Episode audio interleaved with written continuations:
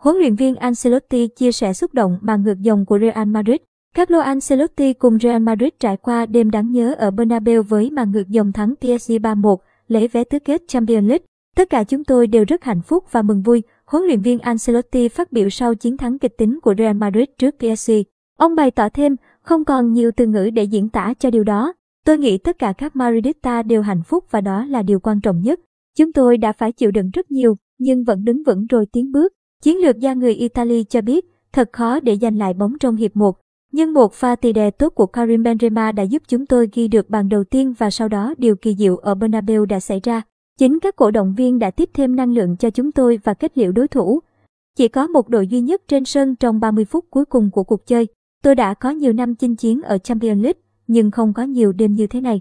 Real Madrid thắng PSG 3-1 ở Bernabeu, lấy vé tứ kết Champions League với tổng tỷ số 3-2. Nhờ cú hết trích kỳ diệu của Karim Benzema trong vòng 17 phút, đêm qua, Benzema trở thành cầu thủ lớn tuổi nhất từ trước tới nay với 34 tuổi 80 ngày trong lịch sử Champions League lập được hat trick ở giải đấu.